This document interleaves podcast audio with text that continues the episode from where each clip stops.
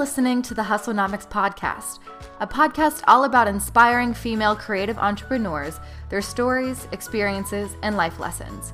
Hear from women working in creative industries who are breaking the rules and doing things their way.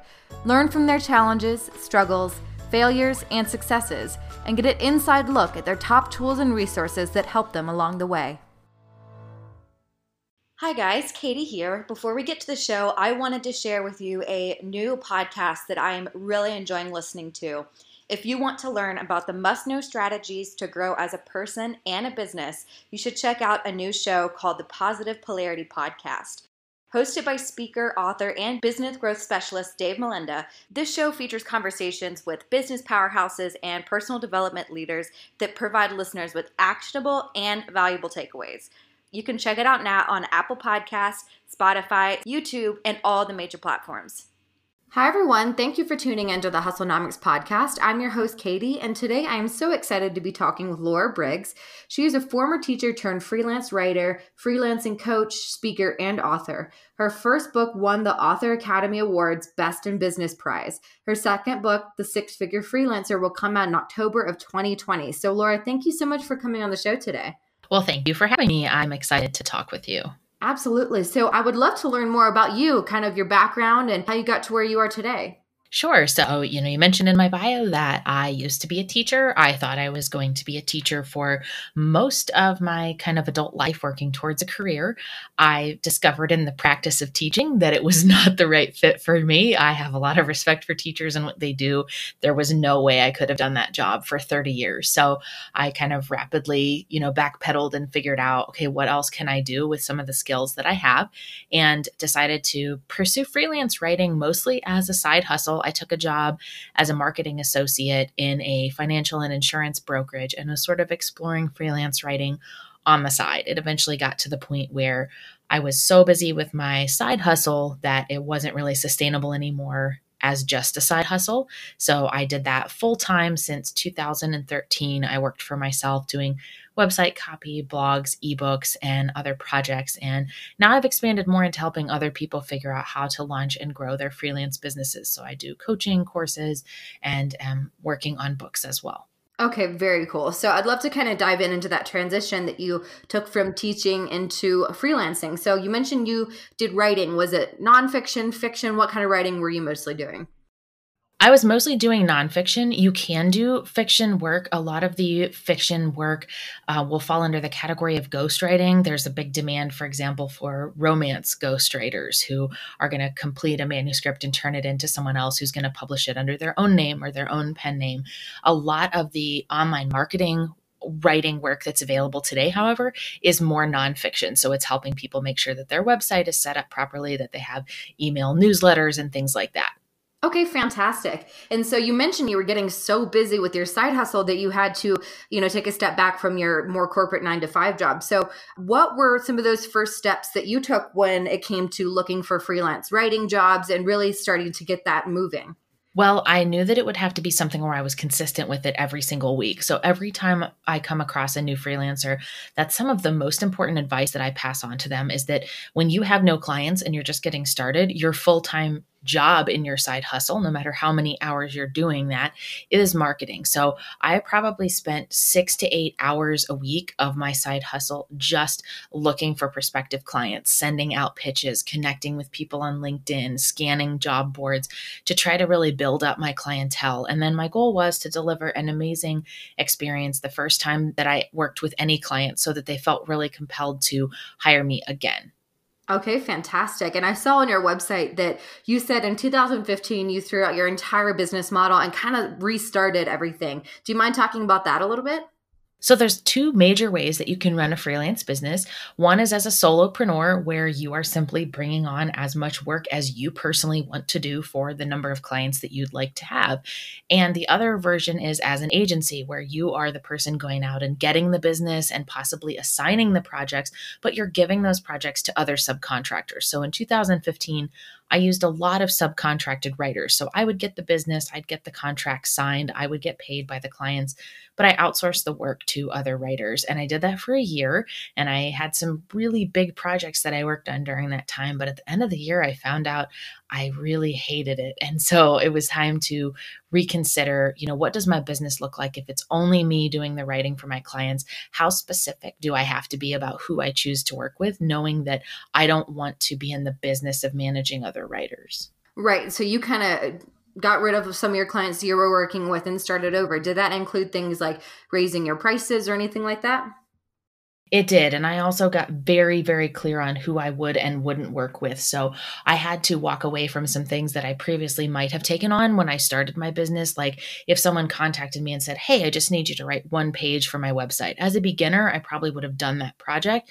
But now that my business was growing and there was demand and I wanted to just do the work myself, I focused on the projects that I could do the easiest and the fastest and the ones that I enjoyed the most. So I let go of smaller contracts. I let go of one time projects. I let go of a lot of clients who were difficult to deal with and became laser focused in a niche as well. Oh, that's so amazing. So, with that overhaul, did that include changing your website and your branding, or did you kind of just do more change on the client end? I guess I would say it was more on the client end. I did take down any references to like having a team of writers. It was a consistent thing that came up with a lot of the clients that I had too. They were asking me specifically, "Oh, can you work on um, my projects rather than it being someone on your writing team?" And so I thought, you know, if my clients are asking for me and they're paying premium prices because they would like me to complete the project, there's not really enough revenue in this idea of bringing on other writers and paying those other writers. I'd rather just do the work myself. So I just took out some minor references and repositioned myself as an individual.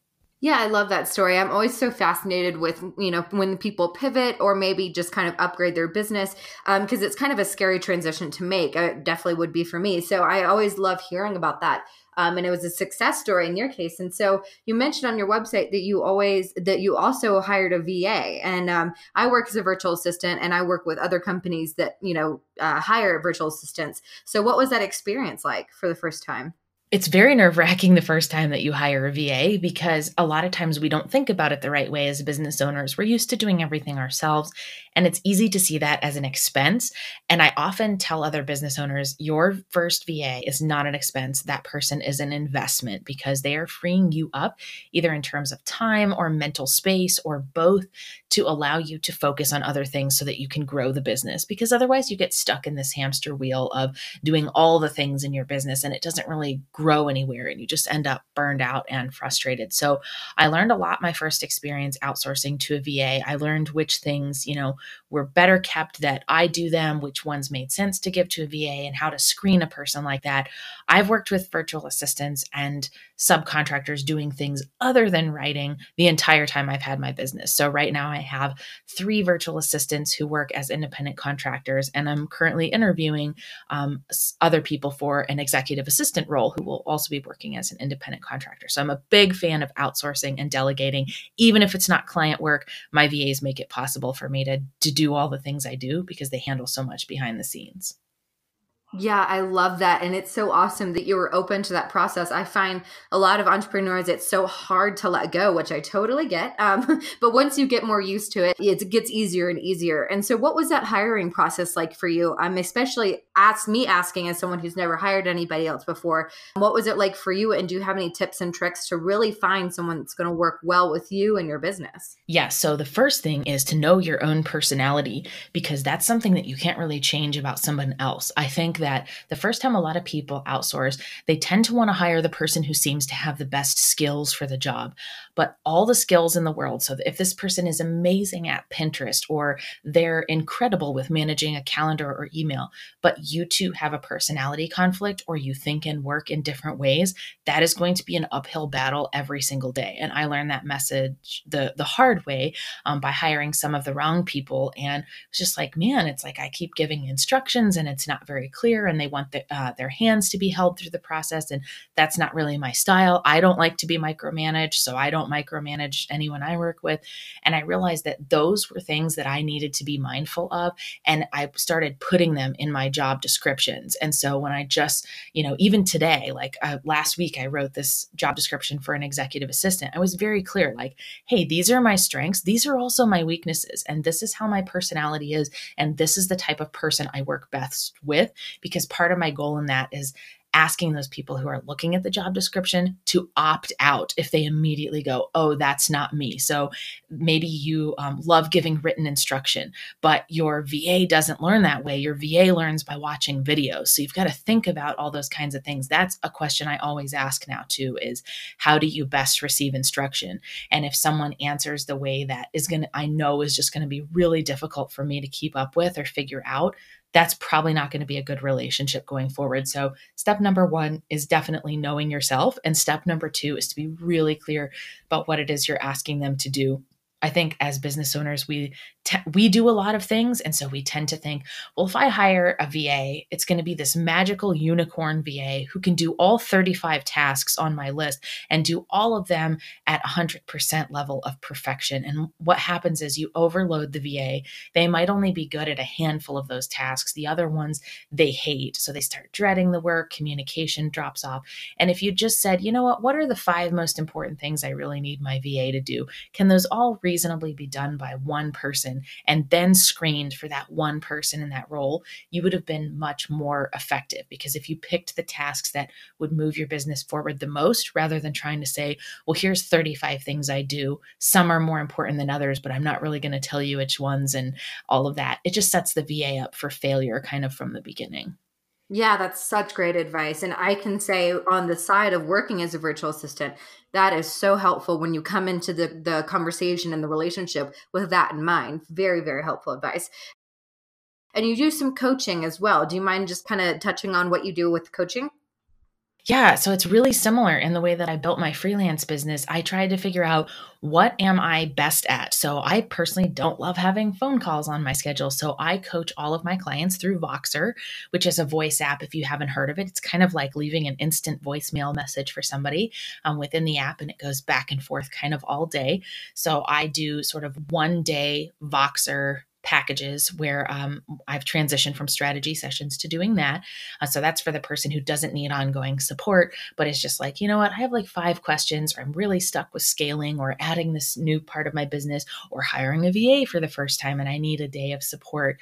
And then I also coach freelancers on an ongoing basis. It's kind of an unlimited coaching model for three months at a time. They get access to me as much as they need through Voxer throughout the day um, during business days. And um, it really has been very interesting and very helpful to be able to guide other people through their businesses as well. Because one of the things that I find really cool, most of my clients are six figure and above income earners with their freelance business. And so they have different questions and concerns from a freelancer who is just starting. And it's really amazing to see just how many other people out there are able to build really healthy and successful freelance businesses. Yeah, that's very cool. I've never heard of using Voxer as a way to communicate. I think that's such an innovative and new way to do it. I love that. I mean, so I you were talking about some of your courses and your coaching as well, and I see you have a course on LinkedIn, and I have so many questions about LinkedIn. It's it's one of the social media platforms that I do use, but not as much as maybe like Pinterest or Facebook or Instagram. So, how do you encourage um, freelancers to use LinkedIn to really grow their business? LinkedIn is one of the most underutilized social media platforms, and it's also the easiest one to do business on because it isn't as commodified, I guess, as Facebook. You know, like Facebook is pushing more and more towards people paying to extend their reach. And LinkedIn still has a really good organic reach model. And so a lot of our prospective clients as freelancers are spending time on LinkedIn. These are the chief marketing officers, uh, the CEOs, the VP of marketing. These are the people that we want to be talking to as freelancers. And they are still likely to check their own LinkedIn account, even if they do not check their own email account. And so it's a great way to get yourself in front of uh, thought leaders and visionaries and people who make decisions about where creative creative projects will go. So there's kind of, you know, a couple different tips that I include in my course, you know, the three main things with LinkedIn is you need to have a really incredible profile that works to your advantage with the way that the LinkedIn search engine works. You also want to be connecting with the right people and not connecting with the wrong people. And then also having really compelling outreach and marketing methods for when you do connect with those right people on LinkedIn. And over time, that's the success on that platform really builds on itself. And you'll find that recruiters and people reach out to you. Um, you kind of can easily establish yourself as a thought leader there. And I've helped a number of freelancers and even some uh, executives at companies really get themselves found and kind of claim their own expertise on LinkedIn to land speaking gigs and do all kinds of things. Oh, wonderful. Well, guys, absolutely check out the courses that Laura has to offer. And another resource that you have is your book. And so I said in your bio that it won the Author Academy Awards Best in Business Prize, which is incredible. Congratulations on that. So I'd love to hear more about um, what's in that book. So the book is really written uh, as the guide that I wish I had when I got started as a freelance writer. It's all of the business aspects of writing. So where do you find clients? How do you pitch? How do you negotiate with clients? What belongs in a contract? How do you deal with a client who's a problem? All of these things that a lot of us freelancers have to figure out on our own for better or worse.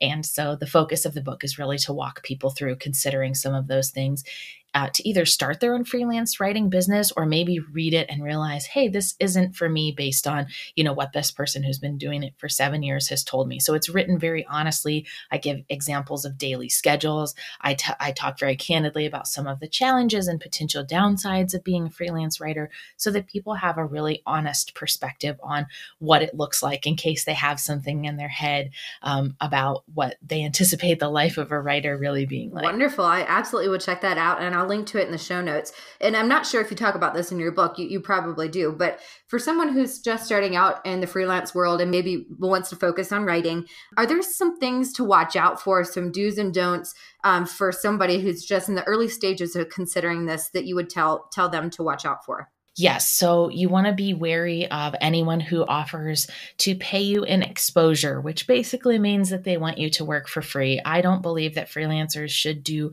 free work ever. Um, when I bring on new subcontractors, either there is always a paid trial or a paid test project. Um, people deserve to be paid for their time. So be very cautious about anyone who, you know, promises you that you'll have benefits in some other way. That's just free and unpaid work.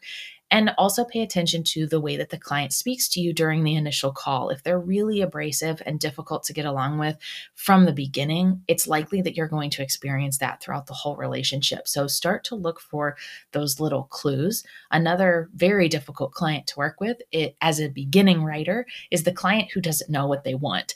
An experienced writer can kind of guide somebody through that process and ask the right questions and suggest strategies. But a beginning writer is really going to feel in over their head ahead with that. Um, so try to steer away from clients who are completely unclear about what they want and don't really give you enough direction to be successful. Awesome. Fantastic advice. And you have another book coming out this year. What's that topic going to be? Yes, so this is the this is actually the first book that I wanted to write and the publisher wanted to have the beginner book first. So this book is called The Six Figure Freelancer and it's really all of the topics, habits and strategies that I have found working with so many six-figure freelancers for them to have in common. So the way they structure their business and the way that they handle contracts and the way they decide who to work with and who not to work with. Um, so it's really about now that you have an established business, how do you scale that? How do you make the most of your time? Make sure that you're getting paid fairly for your experience and your expertise and really running your business more like a CEO and less like somebody who's, you know, maybe just trying it out as a side hustle. Awesome. I will definitely keep an eye out for that and put it in the show notes when that's released.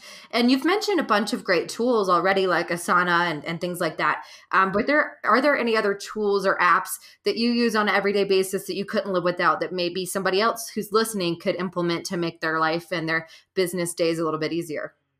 Yes. So, of course, I recommend Voxer because it's so easy. Like, whether you're communicating with your subcontractors or your team or my coaching clients, um, I hate email. And so, I want to get people out of my email inbox whenever possible. So, Voxer is a big one. If you do need to use email, one of my favorite plugins is called Boomerang. It allows you to send messages back to your inbox at a later time. So, if I get a, an influx of emails, but none of them are high priority, I'll just ping them to come back tomorrow morning, in two days, next week, whenever whenever so that I don't feel like I have 100 messages in my inbox. It's a great tool uh, for staying organized and also reminding you, like, hey, if you pitch somebody and they don't answer, you can send it to come back into your email inbox in a couple of days so that you can follow up with them. So those are probably some of my favorites. Fantastic. And uh, what about any books or podcasts or courses out there that have been helpful for personal development or in your business that you would recommend? So I love the Strategy Hour podcast with um, Emily and Abigail from the Boss Project. They're incredible. They're very candid about behind the scenes in their business. So that is one of my uh, personal favorites that I listen to all the time. If you're thinking about freelancing and thinking about going the solo route rather than the agency route, I also recommend a book by Paul Jarvis, which is called Company of One. And it's all about not scaling just for the sake of scaling. So, how do you set up your business to be successful as a one person operation and uh, don't feel forced by outside parties or you know societal pressure to grow it beyond that and have this multi-million dollar business. So kind of how to decide what business model is right for you. It's a great tool for that Fantastic. Thank you for sharing those. I always love asking this question, um, especially to very busy entrepreneurs like yourself. A lot of the time, we're so focused on business and we set our own schedules, so we're doing it all the time. Is there anything going on in your life that you love to do that's just pure fun, that has nothing to do with business, that kind of lets you recharge and rejuvenate before jumping back into the to business stuff? Yes. So every Wednesday, I go to a women's adult tap dance class here in the town where I live. It's like five minutes from my house, so there's no excuses. Um, even when we have terrible Minnesota weather, I've been tap dancing for over 30 years, and it's just a really great midweek break for me to step away from my office, physically leave the house. Um, and we have a lot of fun in there. We laugh, we make a lot of mistakes, we poke fun at ourselves. And so that hour every week is like instrumental in helping me kind of of reset and recharge for the remainder of the week. And it's so totally unrelated to business and doesn't need to be monetized in any way. So it's just fun to have that sort of low, no pressure environment. Oh, I love that. That that sounds like so much fun. I do a lot of work with the theater. So, you know, sometimes you just have to be, you know, totally out of your mind and do something like that outside of your head space, you know, to to really recharge and come back ready the next day. So that's really awesome.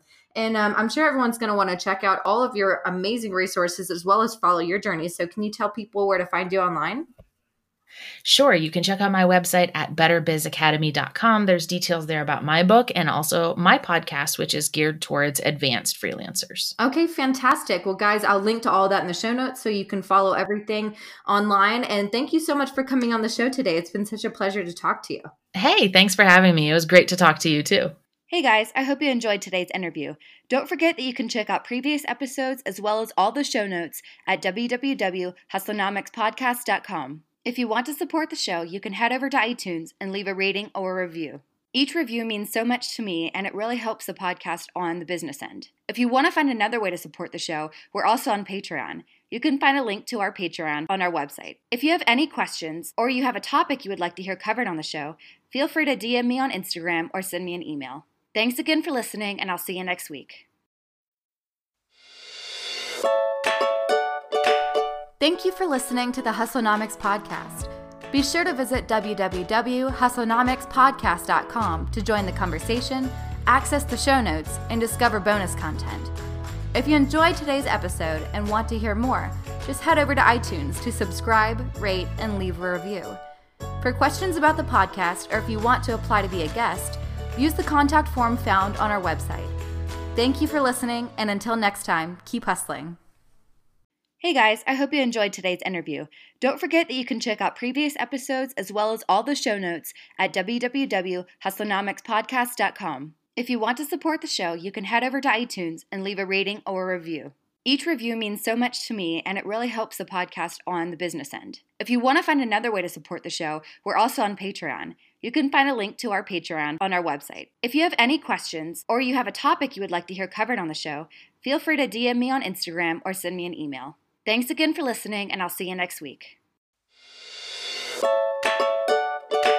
Thank you for listening to the Hustlenomics podcast. Be sure to visit www.hustlenomicspodcast.com to join the conversation, access the show notes, and discover bonus content. If you enjoyed today's episode and want to hear more, just head over to iTunes to subscribe, rate, and leave a review. For questions about the podcast or if you want to apply to be a guest, use the contact form found on our website. Thank you for listening, and until next time, keep hustling.